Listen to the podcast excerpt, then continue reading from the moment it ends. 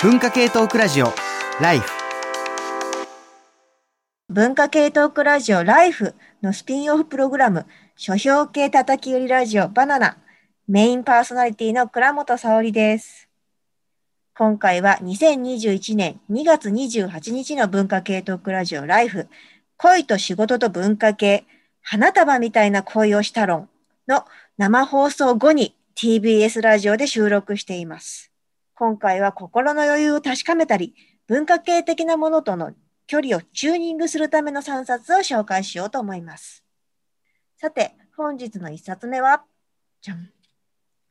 今村夏子さんのこちらあみこ、ちくま文庫から出ている本ですね。えーと、映画花束みたいな恋をしたの中で、主人公である麦君と絹ちゃんの2人が何度も何度も引き合いに出すのが今村夏子さんのピクニックという短編なんですけれども、その短編が収録されている本がこちらです。今村さんといえば、芥川賞を受賞した紫のスカートの女をはじめ、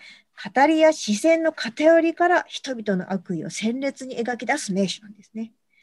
このピクニックという作品は、ローラーシューズを履いたビキニ姿の女の子たちが接客をするという、なんとも奇妙なお店が舞台なんですけれども、ユニークな語りぶりに乗せられて、えーと、読み進めていくうち、でもこの職場の本当の地獄味っていうのがどこにあるのか、こうゾッとするほどの不穏さをたたえた状態で差し出してくるんですね。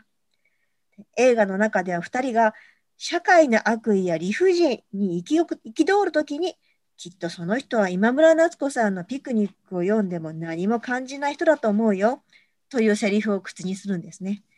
さて、自分はというふうに確かめる意味でもぜひ読んでみてほしいです。2冊目は、じゃん。滝口優勝さんのナスの輝き、新潮文庫から出ている本です。文化的な趣味っていうのは、こう仕事と、仕事や生活との兼ね合いについて考えるとき、それを自分の心の中で大事に思うということができるか否かという点が一つの分かれ目になるような気がします。このナスの輝きは、まさに自分の心の中で大事なものを生かし続けるという営みが描かれているのですが、それを可能にしているのが竹口優勝さんならではの時間が複層的に迂回して自在に伸び縮みするような語りの力なんです。もうその一方で物語が直線的に進まないということは合理性とか生産性といった側面からそっぽを向くということでもあります。映画の中の絹ちゃんのようにこの小説の時間の中に進んで身を委ねられるのか、それとも麦君のように背を向けてしまうのかで、自分が送られて置かれている状況の余白といったものがわかるんじゃないかなと思います。そして最後、3冊目。じゃん。TVOD さんのポストサブカル焼け跡派100万年処方さんから出ている本です。これは本放送のゲスト、えっ、ー、と、コメカさんが、えーと、所属しているあのテキストユニット TVOD さんの本ですね。1970年代から2010年代までそれぞれの時代を象徴するようなこうポップカルチャー上のキーパーソンを徹底的に分析することでそうしたその記号というものが世の中にどんな影響を与えたのかどんな過程を経て社会が変質していったのかといったものをこうとても鮮やかに紐解いていくポップカルチャー批評の決定版とも言える名著だと思っています。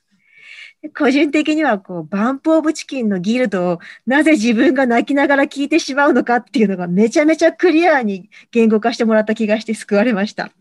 皆さんも自分にとってのこれっていうアイコンがあったとしたらぜひ読んでみてください。心の中のモヤモヤが晴れるような気持ちになると思います。書評系叩きラジオバナナ本日紹介した本は1冊目こちら、あみこ、今村夏子さんがの本ですね。串熊文庫から。2冊目が、竹口優勝さんのナスの輝き、新潮社から出てる本です。3冊目が、TVOD さんのポストサブカル焼け跡派、100万年処方さんから出ている本です。今回はこの3冊でお送りしました。えっ、ー、と、書評系高き売りラジオバナナ。ご清聴くださりありがとうございました。